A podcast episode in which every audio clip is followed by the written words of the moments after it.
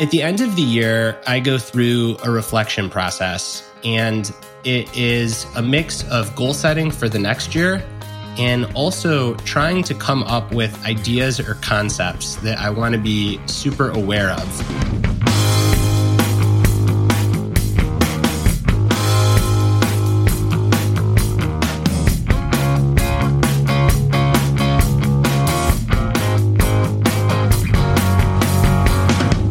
Welcome to the Growth Equation Podcast. I'm Steve Magness and joined as always by my good friend and colleague, Brad Stulberg. Brad, what's going on, my man?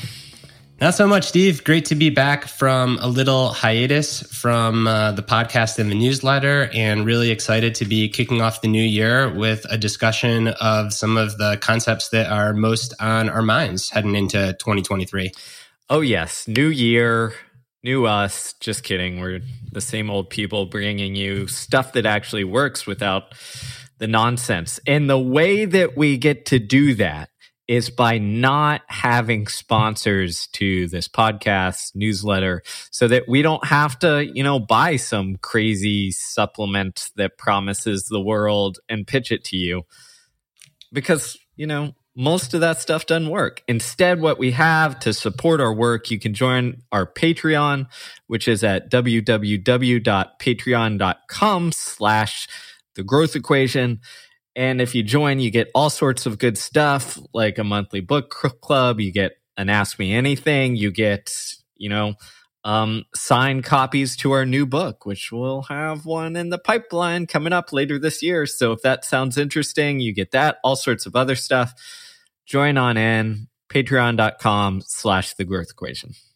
I like how you tied in that uh, that that promo for the Growth EQ's Patreon. Well done. You forgot one thing, my favorite part. It's as little as the cost of a latte I know this because I drink fancy coffee, and uh, inflation has impacted the fancy coffee, but it has not impacted membership to the Growth Equation community. So check us out on Patreon. And uh, with that, Steve, let's dive into today's conversation. At the end of the year, I go through a reflection process, and it is a mix of goal setting for the next year and also trying to come up with ideas or concepts that I want to be super aware of as I live my life. And by bringing awareness to these ideas and concepts, at least in theory, it allows me to wrestle with them more, both intellectually and then, of course, with my own skin in the game to see what they do to me as a person. So, the three things that I want to start off by talking about before we go to what's most on your mind is this notion of balancing acceptance for who you are and where you are on the one hand with progress and wanting to achieve on the other. Taking the work seriously, taking our work seriously, probably more seriously than we have, to be honest, but continuing not to take ourselves seriously and exploring how to do that. And the third thing that I want to talk about is my New Year's resolution or my goal, which is to implement and adhere to a digital Sabbath.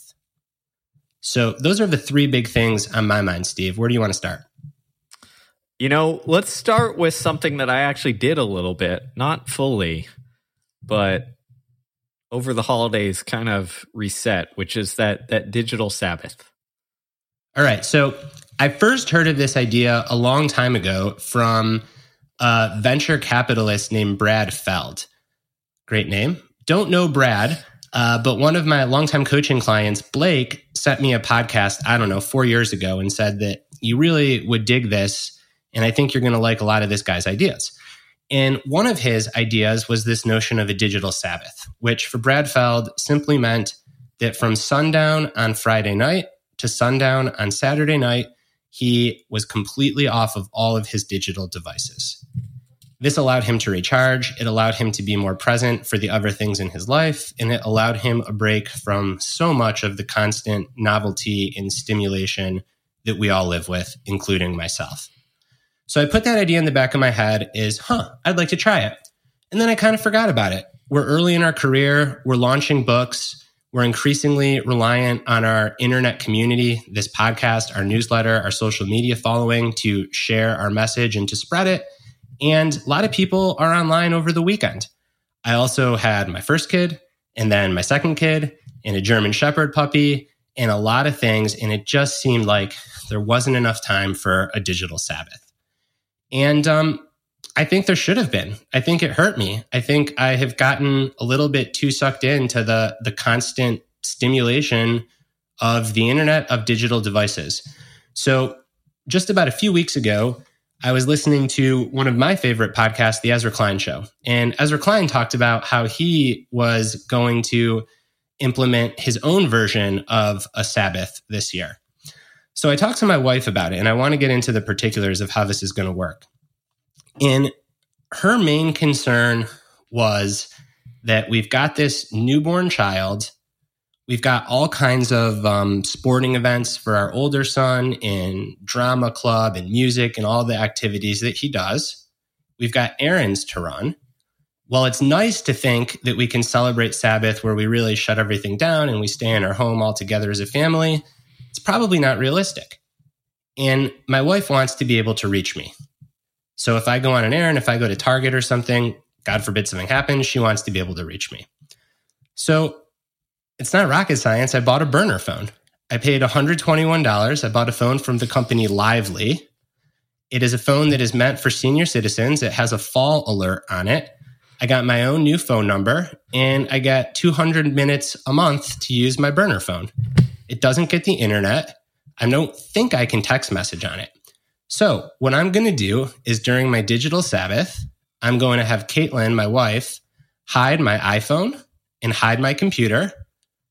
And then she's going to give it back to me when the period ends. The other little tweak that I made after consultation with Caitlin was instead of doing it from sundown Friday night to sundown Saturday night, as a traditional Sabbath is done, I'm going to do it from 9 a.m. Saturday morning to 9 a.m. Sunday morning. The reason for this is twofold.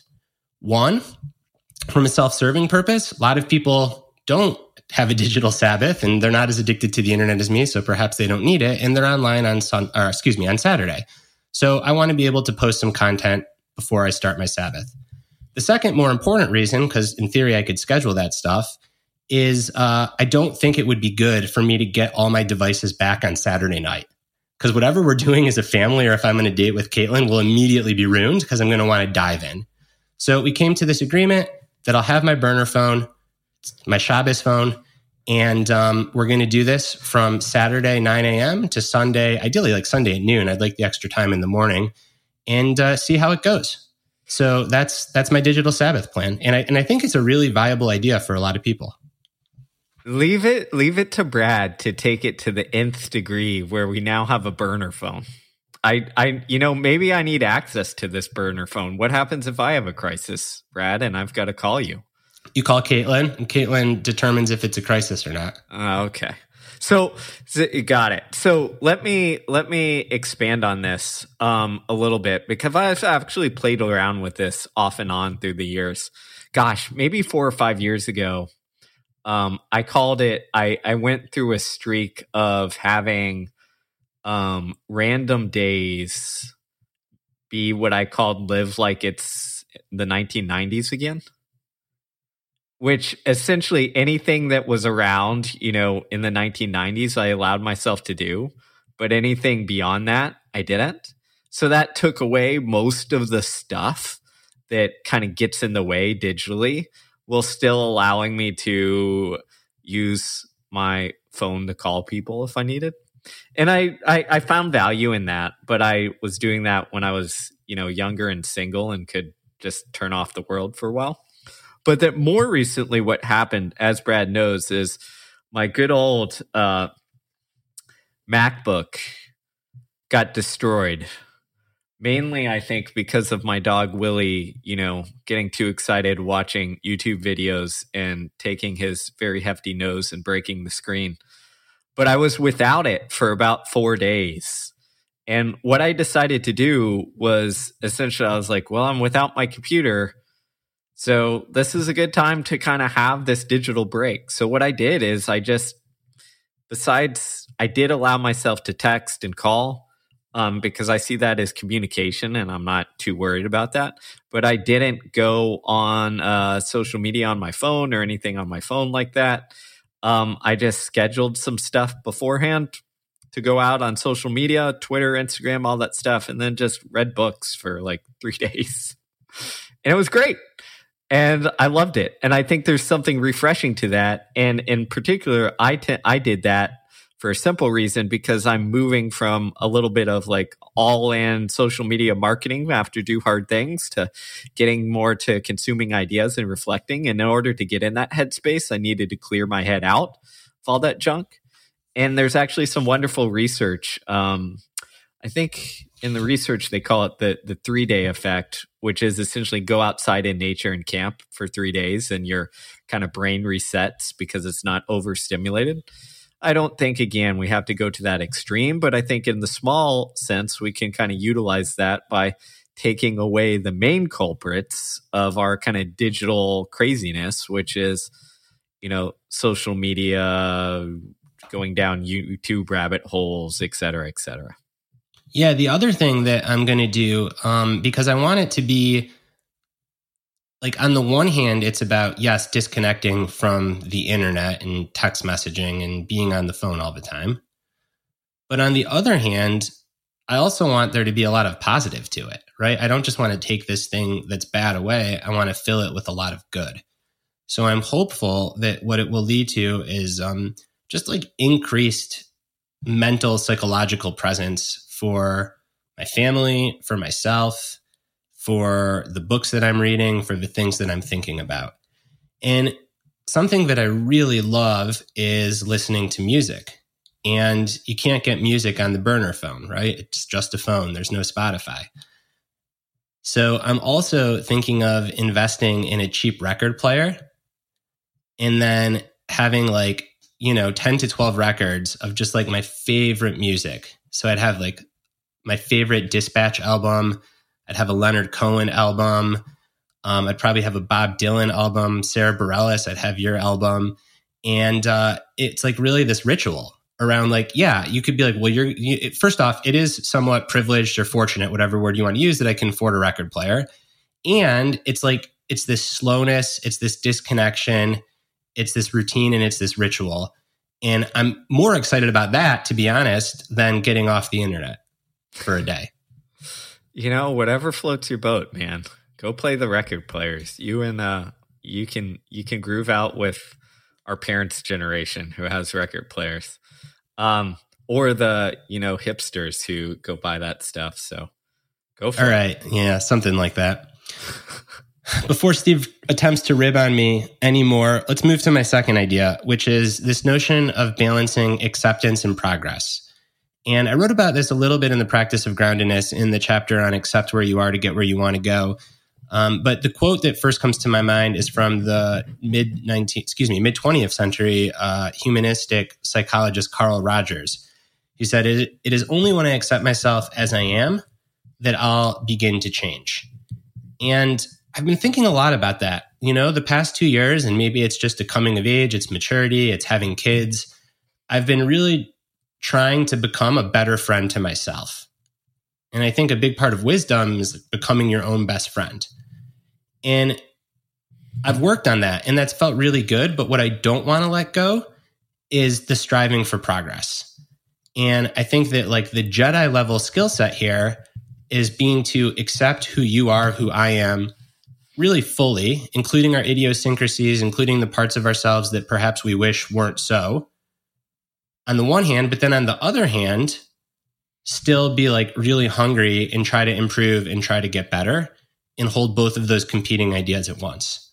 So, the sports analogy for you, Steve, would be if an athlete is on the start line of a race and they're totally content with their career, yet they can still turn it on and try to like run their ass off to have their best race ever and, and compete fiercely, that athlete probably does a really good job because they're not they're not doing it from a place of fear. They're just like free.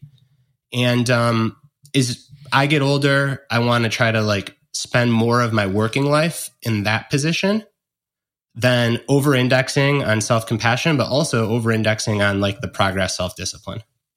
Yeah, I call that ability flipping the switch right? You've got to be able to, in that moment, if we're using the athletic example, flip the switch into competitor mode, but then also turn it off.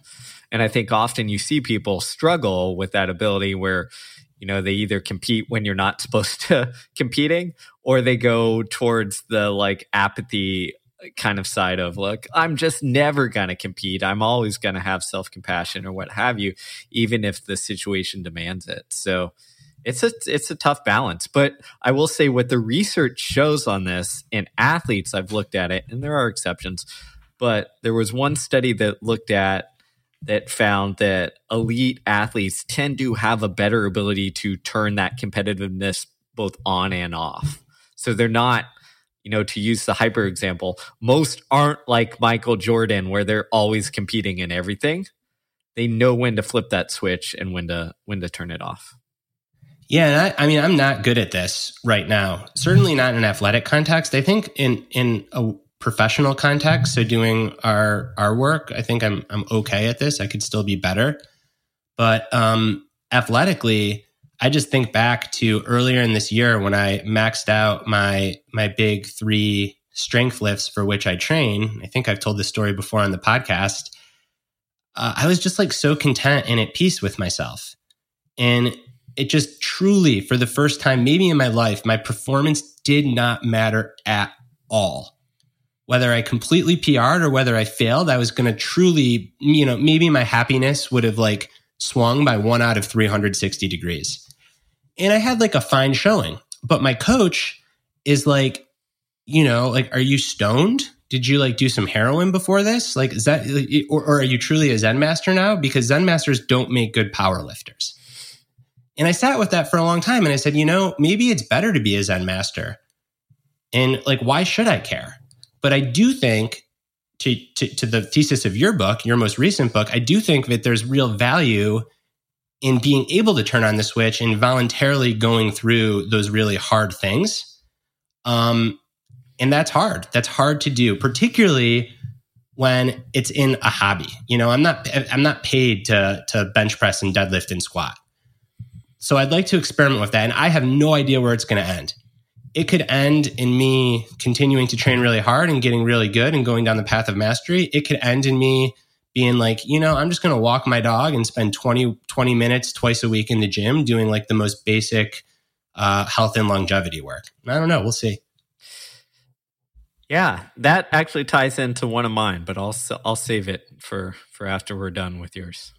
Okay. So then my next idea and in my last thing that I'm really focusing on and this includes you, but I'm, I'm putting you on the spot because we haven't talked about this. I oh. um I meant to to talk to you about this, but you were on your your hiatus off the grid, so we couldn't.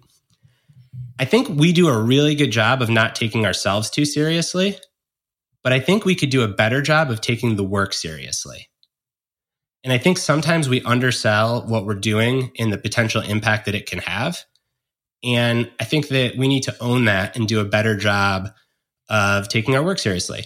And, uh, you know, the context for this, or perhaps why I'm primed to have this insight, is man, over the holidays, Steve, I got easily between DMs on Twitter, Instagram now, and email, easily 200 people reached out just saying like what a profound impact either a book that I or you wrote has had on them, or this podcast, or our newsletter, or even like our social media feeds. And those are just the DMs. A lot of people publicly, you know, tagged us. And people wrote me stories of opioid recovery, of career ending bike crash, and like, hey, groundedness got me through. Or do hard things like really gave me the confidence to, to, to take my fear along with me for the ride. And um, it's not to like say that, you know, we are like a big deal because outside of our own minds, we're probably not. But I think that we can treat ourselves like we're a slightly bigger deal than we do, and it would probably make our work better. That's an interesting one. So I tend to, I mean, I get it, but I think there's power to not thinking you're much of a big deal. No, no, not us, the work, right? The point is take the work seriously, but ourselves not so much. Yeah. So we're not a big deal, but the work, like instead of, you know, sometimes I'll call you, I'll be like, yeah, just like doing the same old thing, like playing the game. And I get that because it's like playing an, uh, an MLB baseball season, right? 365 days a year, even if you're only doing five days a week, 275 days a year, whatever it is, putting content out, it can just feel like the regular season. So let me let me so but Yeah. this this kind of comes back to the flipping the switch. I would say and maybe there's this is where there's nuance. Writing of our books, I would say you put the work pretty dang seriously. Right? Sure. Yes. I mean I mean the books are like we pour a lot into them, right? Yes. Writing a tweet on Twitter, maybe not so much. Right? Yes. And I, I think that, there, yeah, I, I agree with you. And you don't have endless energy. But the way that our publishing cycle works, we're really only writing a book for at most five to six months out of every two years, maybe even two and a half years. And I think we're both really good at getting serious during that process about the work. And I think that we could do a better job in the intervening processes, like, you know, what what a business professional would call quote unquote content marketing. I think like our trap is viewing it as content marketing. Yes, we want to push people to read our books because that is by far our best work, but some people just aren't going to. And I think that maybe where my shift could happen is thinking of the content just as content. Now, that doesn't mean that like every single social media post I'm going to throw my all into and I'm going to like live or die on, but it does mean that I could think of it a little bit less as marketing. Now, how Yeah. might I be wrong? Is come on, Neil Postman's going to kill me, amusing ourselves to death. That should be marketing. And the only goal should be to drive people to listen to or read the books because that's where the best work is. And that's a valid argument. I just don't, I don't know if it's the right one. Yeah, I mean, here's how I kind of think of it as different layers where social media is like the uh, don't take the work too seriously. Then newsletter is like, okay, kind of take it seriously. And then book is like, yeah, take it really seriously. And and maybe that's the wrong way to look at it, but to me it's like and I I think there are some things that we definitely could take more seriously. But to me it's also you like you want to have a little bit of that balance where it's kind of like play. And to me social media although yeah it's used for marketing like a large uh, thing of it and i know you use it similar is like playful. Like it's like hey i'm having this idea. I haven't really thought it through but like let's go throw it out on twitter and see what happens you know and then something happens and sometimes it's good and you're like oh, okay i should expand off that and explore that and blah blah blah. And i think there's something to the kind of like innocent, playful nature that separates it from if we took it so seriously, then what we would do is probably we'd be like, we need to refine these ideas. We need to look at the metrics and nail these and make sure the content is great and expanding and going viral or whatever it is to reach as many people. And I think, yes, there are certain cases where we should do that better. But I also think that, like, you know, there's some some value towards that exploration phase, that playful phase, which ultimately I think allows us to do the real work better because it sets the stage for exploring ideas, which get refined in book writing or whatever have you writing. I, don't disagree with that one bit.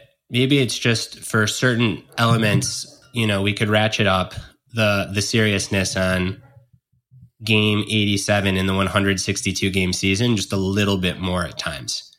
Um and I also wonder like the not taking ourselves too seriously. We're very very good at that for anyone that listens to this podcast or, or is in Patreon or what have you. Um I just don't want that to become a defense mechanism for us, like not trying to leave our biggest mark. You know, because we talk about this all the time where it's like the cool kids that don't try their hardest in gym class because like they're scared that they might lose. And, and I'm not saying we do this, but I think there's a risk to being so holding everything so lightly that it like shields you from like really going all in. Now, does that mean that we should attach our identity to what we do completely? Of course not. That's not healthy. Um, but yeah, maybe we just push ourselves to to be a little bit more serious about the whole enterprise. I don't know. Like I said, I, I meant to call you about this, but you were on your your offline period, so we're talking about this uh, live. This is completely unscripted. However, in the spirit of taking the work seriously, my other two ideas were scripted. I thought those through, so I took it sixty six percent seriously. Uh, well, you know that's a step up on this podcast, so we're we're doing it. Maybe you know, maybe the podcast is the area we could take more seriously, Brad. I don't know. Our listeners seem to like it. We we do a pretty good job. And I actually, in all seriousness, I think that huh, we're using the word serious a lot. I think that um, the podcast is the the thing that is like taking it seriously just means showing up and being present. I mean, we know this. When we've tried to script episodes, we just wind up laughing at each other and deleting those episodes. So I think we're doing all right with the podcast. Okay. Yeah, we won't release those. The the ones that went off the rails. Okay. Well, that sounds good. Well, I'll quickly go through three ideas that I was thinking, similar to Brad, at the end of the year, I have a kind of reflection period. I just go through my notebooks and my notes from the year and say, hey, what stuck out? What do I want to kind of remember and wrestle with going forward? Um, one ties into similar, uh, something similar that Brad talked about, and I call it kind of the the the rut of competence meaning like you're pretty good at something. And it just becomes like second nature.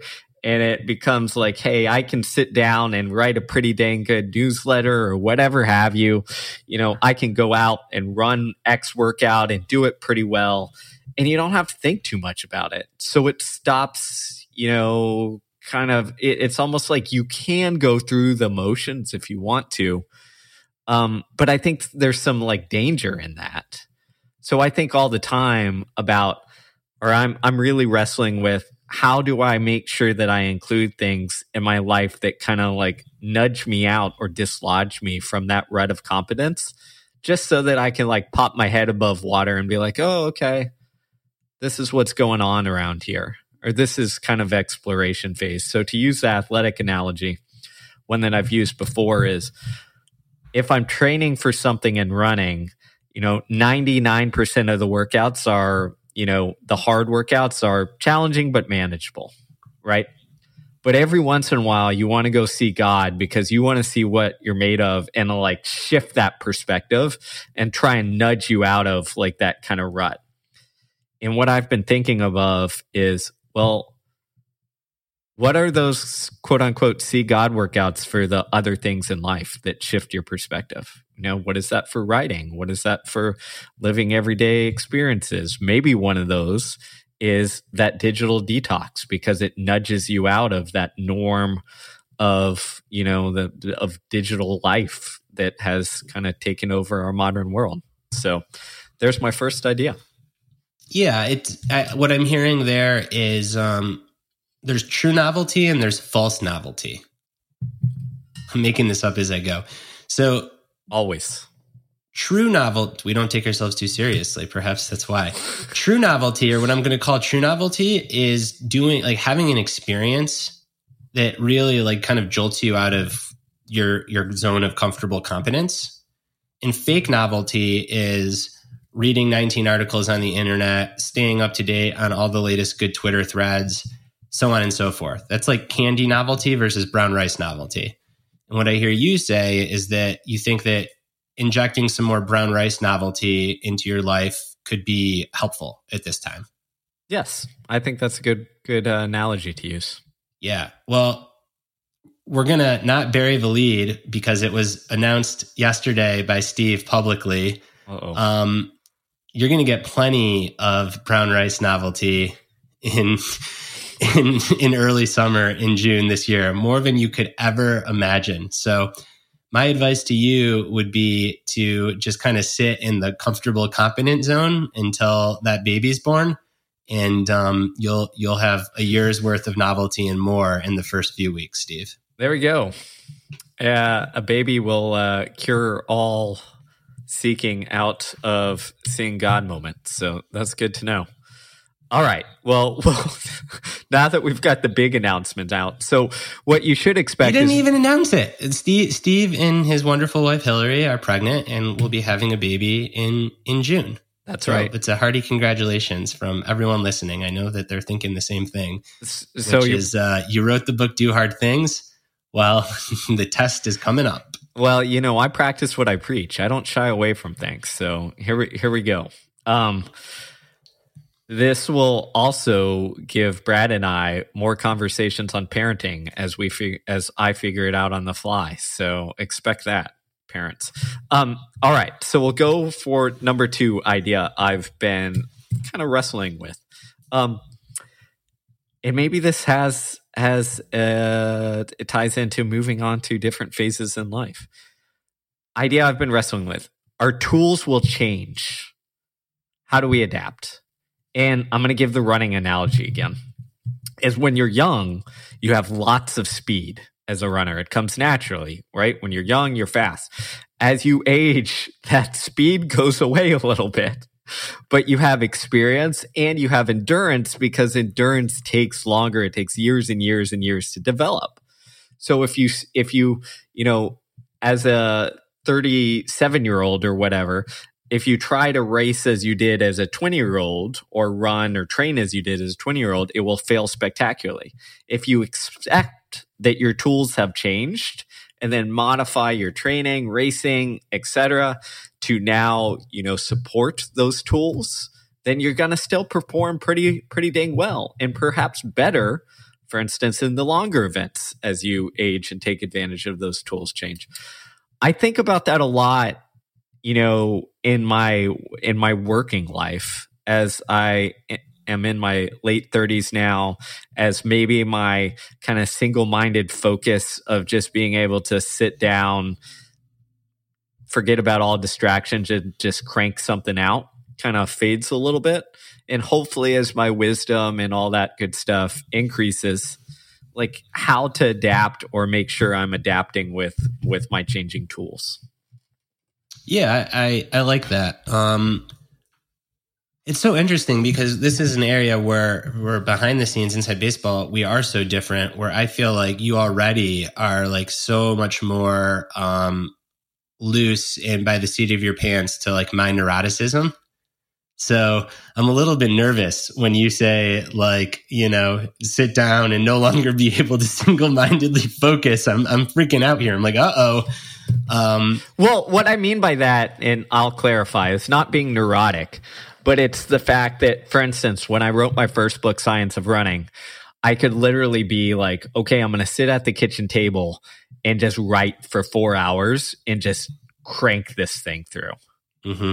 Right and I think as you know, I could I could not write that book in the same way now. Oh yeah, it's the. I mean, it, and and it will just get harder for you um, yep. As your life gets more complex with a kid. Like the example that I have comes from this morning. I was starting on a big writing project. It's a, a chapter of something that I hope becomes a book in the far off future, and I was just like in the groove, and I had to drive Theo to school. and it sucks. Like the whole way to school, my mind is like trying to hold on to ideas, but then I'm not present for him. And then I like forget the ideas anyways. And I come back and now it's 40 minutes later. And should I do my physical practice for the day or should I try to like re get into the mode of writing? When in the past, it's easy. You just write until there's nothing left and then you go exercise. Um, I think that a lot of that attachment to being in the groove and being in the zone is just that an attachment. And I think you learn to overcome it and to re get into the zone. And obviously, there's a lot of benefit in having the complexity of a child in your life. And I think it outweighs the cost. However, I will say there's a time and a place to go to a cabin and um, not have those distractions. It's just that you're no longer living your life in that cabin. Um, speaking of cabins, it's like maybe that's why Walden wrote Thoreau the way that he did, because he didn't have these other responsibilities at the time, at least not that I'm aware of. Um, yet there are so many people that do have super rich and complex lives that that give them so much grist for the mill in their work. And to be clear, I am being, I'm trying to be, and I, I, hope I'm, I'm not sounding um, judgmental whether you're single, whether you're in a partnership, whether you've got zero kids, whether you've got six kids, like there's no right or wrong way. And I think that's why Steve said like the tools change. Um, so as life changes, the tools change. And I think what you're saying is that like a tool that you're going to have to work with here is um, the ability to be really disciplined about when you're really single mindedly focused and, and in and then to be able to shift out and then to shift back in again in a way that perhaps you haven't in the past. Yes, exactly. And yeah, I think it's, it's very challenging. And I think there's just something to awareness of like as your tools shift because for instance in the in the running world we'll use the examples. You see people who just can't accept that they don't have the speed that they used to and they just train like idiots and then they get injured burn out all that stuff. So yeah I think uh, you know in my experience Steve where I where I feel this the most and of course it it directly ties to the the digital sabbath that I um I'm going to implement this year it's just gut wrenching when your kid is trying to talk to you about something that is mildly boring and you're kind of on your phone and you're doing the whole like, yeah, yeah, like that's interesting. Yeah. And then your kid just walks away from you. and that's happened maybe like six times in the last two months to me. And each one of those times, eh, like I'm getting sad talking about it, it's just like a dagger like through your heart and into your gut. Um, and that gets at like this point of like in the past, like, yeah, like you have an idea, you can jot it down or text it to a friend or something, and the cost is nothing. And the benefit is huge. You capture that idea, you keep the momentum going. But with a kid, the the the kid walking like that is a for me at least, I experience that as a severe cost and price to pay. So I think it's really good that you're thinking about this as you head into um, fatherhood. All right. So let's get into the last one, which may tie into everything. Um, last idea I've been thinking a lot about is the importance of being bad at something. Mm. And and the reason I say this is when you're younger, when you're developing, like you're bad at a lot of things, but you like you know, it's just natural. You're a newbie, you're a novice at so many things. So you struggle and you you have to deal with failure a lot and you're just like, okay, this sucks, but I have to I have to figure it out. And then as as you get older, as you develop, as you find your niches, like you tend to do more and more things that you're relatively good at. because like that's just how expertise works. So we write a lot more and we might not be the best writers, but we're relatively good at it. So we can figure it out. Or, you know, even this podcast, we might not be the best podcasters, but we're relatively good at it or decent at it now. So it's not this huge challenge, what have you. And I think we just shy away from learning new things or challenging our, ourselves in ways um, by doing things that we're bad at. And this really kind of came to fruition in my mind this year as I moved from a very long layoff due to injury to like getting back in shape and being healthy for the first time in a while and be like, okay, I'm going to raise my mileage and do some harder workouts. And, you know, for a very brief time, I got to reflect and re experience what it was like to be a beginner because, you know, the first couple runs and workouts weren't very pretty. Um, and it just reminds you, like, you know, and I had that same the same experience as a beginner. Like I remember the first kind of somewhat hard workout I did, I was like, my mind is blaring at me to stop, even though I know I'm 100% okay and this is slow and I'm not actually breathing that hard. But it had been just so long since I'd done something hard uh, that my mind went there. And it just really reminded me of like, oh, okay, there's value to doing stuff that we're bad at. How do I keep that in place as I, uh, you know, as I age and and kind of coming back to what you mentioned earlier, that kind of like contentment versus progress. I really think progress is often doing stuff that you kind of suck at. So this is a really um what's the word I'm looking for? A really timely topic that you brought up for for me too because I have been feeling similarly and I'm like allergic to to being a beginner. And it's very typical, right? Like you hit adulthood, you find the things you're good at, you do them. So I, I realized this and I love music. And growing up, like I was just completely focused on sports. So I didn't play music, you know, beyond like, I don't know, the, the middle school band maybe. And then for me, it was just basketball and football. So I want to learn how to play the harmonica. And I told this to you like a couple weeks ago, maybe even a month ago now. And I remember you were like exploring, you know, the chat GPT-3 and all the, the new cool AI tools or, or cool or terrifying or maybe both, depends on how you view them. And you're like, yeah, I'll learn those things and be bad at those. And, and you can learn harmonica. And I looked into harmonica. They're not expensive. There's a harmonica teacher where I live. It's a relatively easier instrument to learn. But then Caitlin, my wiser half, is like, all this sounds great, but like, are you actually going to do it? And I can't say yes. And the reason isn't because I'm scared to be bad. The reason is because there's just not enough time. So being bad at harmonica would encroach on time for mastery at first off what we do professionally that I want to take more seriously our work, our writing, our coaching, our, our, our thinking in public. And number two, my strength training, which is like my other domain of mastery. So how like I don't it, it, these two things feel like they're in juxtaposition because right now I can't find time to sit and be bad at the harmonica and practice and try to learn a new skill. Yeah, I mean that's the kind of trade-off. Um, but I do think there's like there's value in in doing something. Maybe it's not the harmonica. Maybe it's something more tangential and related. And maybe we've done this. So I'll give the example. I would say this podcast we were really bad at for a long time. yeah, I was going to say the podcast. I'd also say Instagram we were horrible at. You know, um, yeah, and then then I reached out to my boy Ben Meir. Ben, if you're listening, thank you. He gave us some really good advice, and now we're pretty good at Instagram.